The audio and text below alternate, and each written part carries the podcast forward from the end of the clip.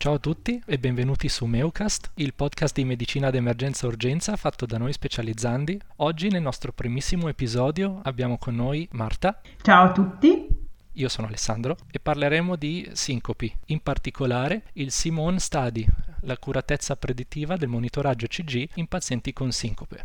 Ma prima di partire con lo studio vorremmo iniziare con una definizione di quello che è la sincope, cioè una transitoria perdita di coscienza che si associa a perdita del tono posturale, è caratterizzata da una rapida insorgenza, una breve durata e segue un recupero spontaneo. È dovuta dal punto di vista fisiopatologico da un difetto di perfusione cerebrale globale. Secondo le linee guida ESC del 2018, le principali eziologie di sincope sono tre. La sincope riflessa o vasovagale, è la classica sincope da studente di medicina alla prima rotazione in chirurgia, sta in piedi per tanto tempo, fa caldo, poi magari vedi o senti qualcosa di spiacevole, iniziano a tagliare e si va giù.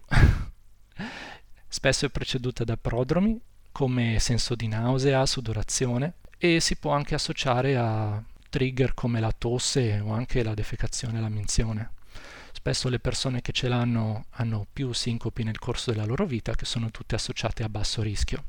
Poi c'è la sincope dovuta all'ipotensione ortostatica che si associa al cambio posizionale. Spesso sono persone che assumono già medicine antipertensivi di qualche tipo oppure sono affetti da disautonomie come un parkinsonismo o diabete. Eh, la diagnosi è principalmente clinica e si può fare con eh, la misurazione della pressione, prima in clinostatismo, poi in orto. Mi raccomando, bisogna aspettare 3 minuti dopo aver fatto alzare il paziente per rimisurarla. In questo caso è positiva se il paziente ha una calo di pressione sistolica di 20 mm di mercurio oppure diastolica di 10.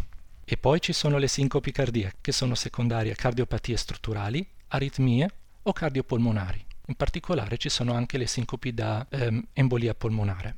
Secondo le linee guida ESC 2018, le sincopi quindi vanno eh, stratificate secondo il rischio all'ingresso in PS. I criteri per classificarle tra alto rischio e basso rischio prendono in considerazione un sacco di criteri che si associano alla presentazione dell'evento, l'anamnesi del paziente con sincope, l'esame obiettivo e le caratteristiche dell'ECG alla presentazione. Praticamente un paziente con una sincope tipica eh, vasovagale o da ipotensione ortostatica eh, rientra nella categoria a basso rischio mentre invece se la sincope si associa a dolore toracico, addominale, cefalea o dispnea, avviene durante l'esercizio o avviene in pazienti sdraiati completamente a riposo, è più probabile che sia una sincope di origine cardiaca e quindi ad alto rischio. Per quanto riguarda l'anamnesi del paziente, il paziente a basso rischio dovrebbe avere un'anamnesi muta, mentre un paziente ad alto rischio è un paziente con cardiopatie, valvulopatie, scompenso, infarto pregresso,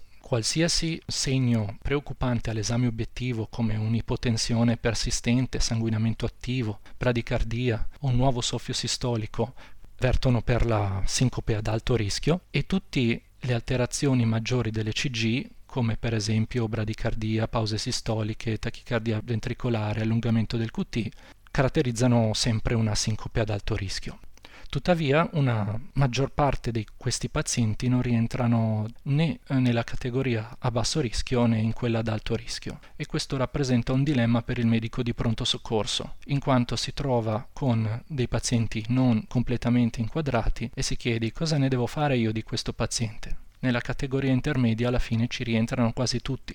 Le linee guida in questo caso non consigliano la dimissione, però consigliano un'osservazione breve se presente un'unità sincope in quella, però non tutti gli ospedali ce l'hanno e quindi lasciano un po' la scelta al giudizio del clinico e al caso per caso. Ed è qui che entra in gioco lo studio di cui vogliamo parlare oggi e passo la parola a Marta.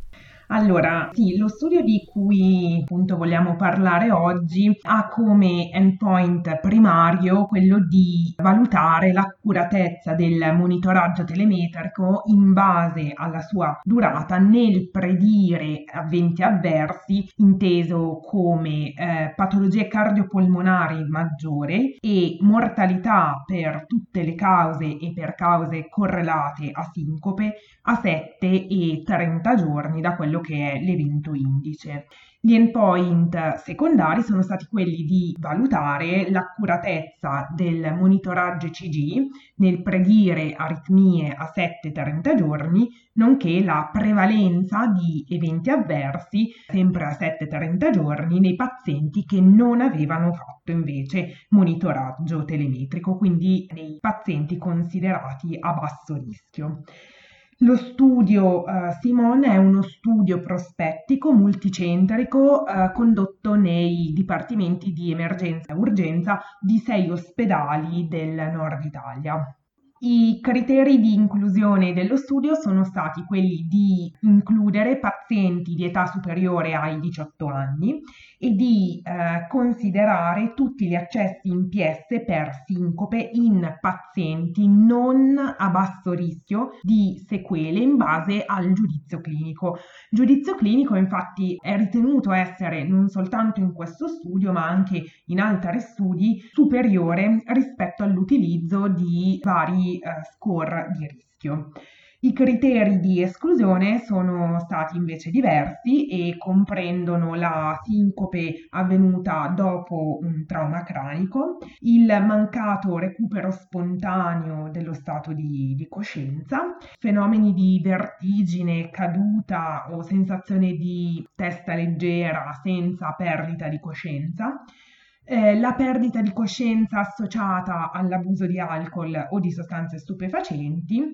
Sono stati esclusi anche quei soggetti in stato di gravidanza o di allattamento. È stata esclusa anche la sincope come manifestazione di una patologia più complessa, quindi sono stati esclusi quei pazienti che sono arrivati in pronto soccorso per sincope, ma poi eh, è stata fatta diagnosi per esempio di embolia polmonare. Infine sono stati esclusi quei pazienti con perdita di coscienza non sincopale, quindi pazienti che per esempio avevano avuto eh, una crisi epilettica, pazienti che avevano una cattiva prognosi a 30 giorni a priori e tutti quei pazienti in cui, eh, che non sono stati in grado di fornire consenso informato o di completare il follow-up. Il monitoraggio telemetrico è stato considerato positivo in presenza di un arresto sinusale con pause superiori ai 3 secondi in caso di riscontro di fibrillazione ventricolare, di tachicardia ventricolare sostenuta e non sostenuta sintomatica, in presenza di bradicardia sintomatica o sintomatica con una frequenza inferiore ai 30 battiti al, al minuto, oppure di bradicardia sintomatica con frequenza inferiore ai 50 battiti al minuto, in presenza di tachicardia sintomatica, oppure in caso di riscontro mh, mm, di una cosiddetta sick sinus syndrome o di una sindrome bradicardia Kentucky.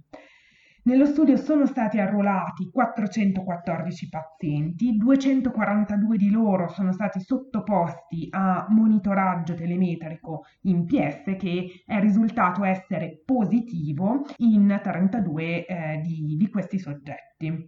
Il 20% dei soggetti ha eseguito un monitoraggio durato 6 ore che però ha dimostrato avere una scarsa accuratezza diagnostica.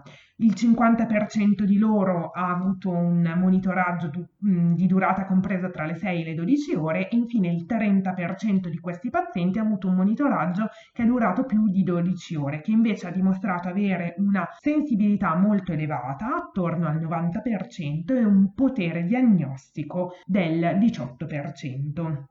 In base ai risultati di questo studio è stato eh, evidenziato come il, eh, attraverso un monitoraggio ECG superiore a 12 ore mh, mm, sia possibile diagnosticare un evento avverso a 7 giorni ogni 6 pazienti osservati e un evento avverso a 30 giorni ogni 5 pazienti osservati.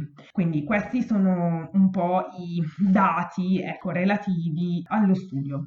Le conclusioni a cui arriva questo studio sono fondamentalmente due. La prima è che poiché gli eventi aritmici in concomitanza con un evento sincopale tendono a clusterizzare dopo l'evento indice e la maggior parte di questi avvengono, sono identificati nelle prime sei ore, si consiglia di iniziare precocemente il monitoraggio telemetrico. E la seconda conclusione è che sebbene la probabilità di avere un monitoraggio ECG positivo si riduca in maniera costante tra le 6 e le 24 ore, questo studio dimostra come nelle sincopi non a basso rischio siano raccomandate almeno 12 ore di monitoraggio come un'alternativa valida e sicura all'ospedalizzazione del paziente. Questo perché? Perché se il monitoraggio è negativo, la probabilità di avere eventi avversi a distanza di tempo è estremamente bassa. Se invece è positivo, questo monitoraggio e in particolare una durata del monitoraggio superiore appunto alle 12 ore permette quasi sempre di identificare in maniera precoce la causa della sincope.